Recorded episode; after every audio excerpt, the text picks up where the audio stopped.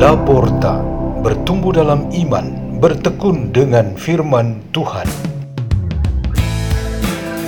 Radio Laporta, pintu terbuka bagimu untuk pertumbuhan, pengetahuan, dan kebijaksanaan tentang Allah.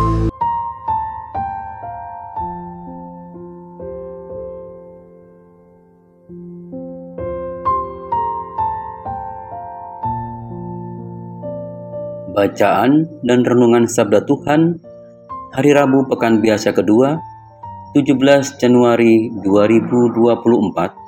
Peringatan Santo Antonius Abbas dibawakan oleh Gregorius Tanuhito dan Theodorus Kefi dari Sekolah Saint Peter Jakarta di Keuskupan Agung Jakarta, Indonesia.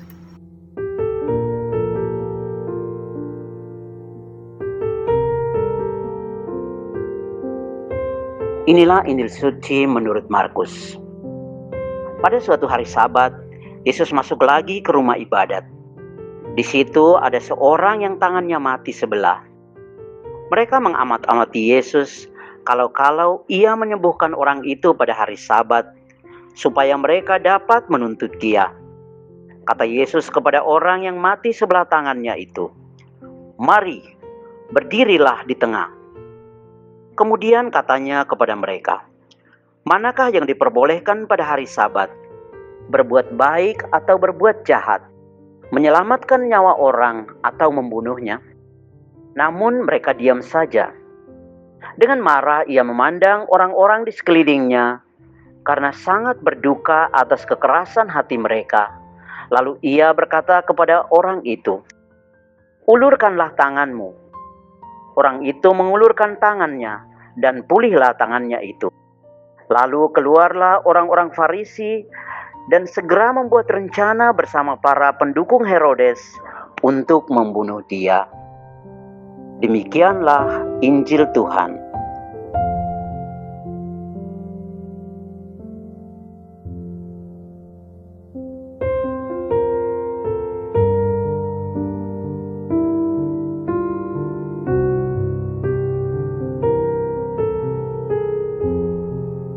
Renungan kita pada hari ini bertema, Tuhan hendak menyembuhkan kita.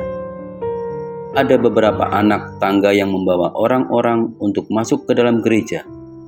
Bagi mereka yang berjalan normal, tidak ada masalah untuk masuk dan keluar gereja. Tetapi, bagi yang sudah tua atau yang cacat kaki dan tubuh, mereka tentu perlu dibantu.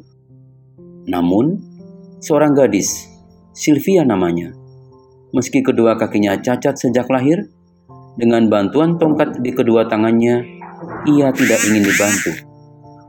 Ia sangat menikmati naik dan turun tangga dengan kemampuannya sendiri.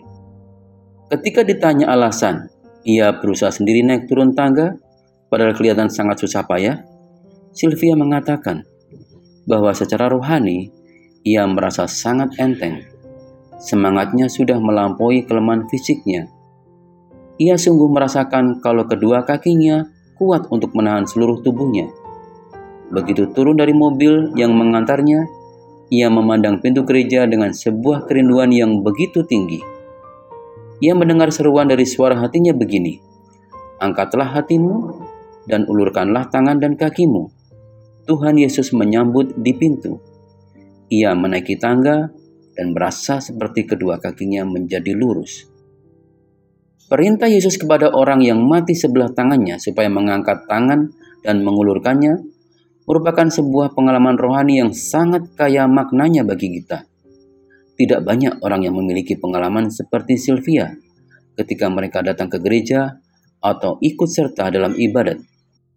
Namun, banyak dari kita memiliki kekeringan, kecacatan, dan kehilangan aspek-aspek rohani yang melekat pada diri kita.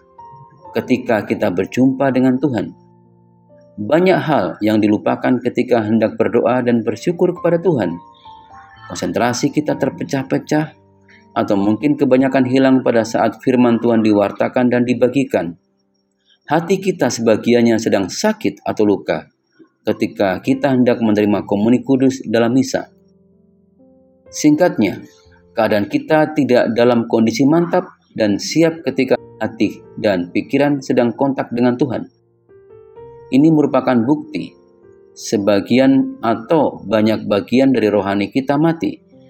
Kita perlu mengangkat seluruh diri kita kepada Tuhan. Kita menaruh diri kita di hadapan Tuhan dan mengulurkan tangan dan meluruskan kaki untuk berdiri sambil membuka diri untuk menerima berkat penyembuhan dari Yesus.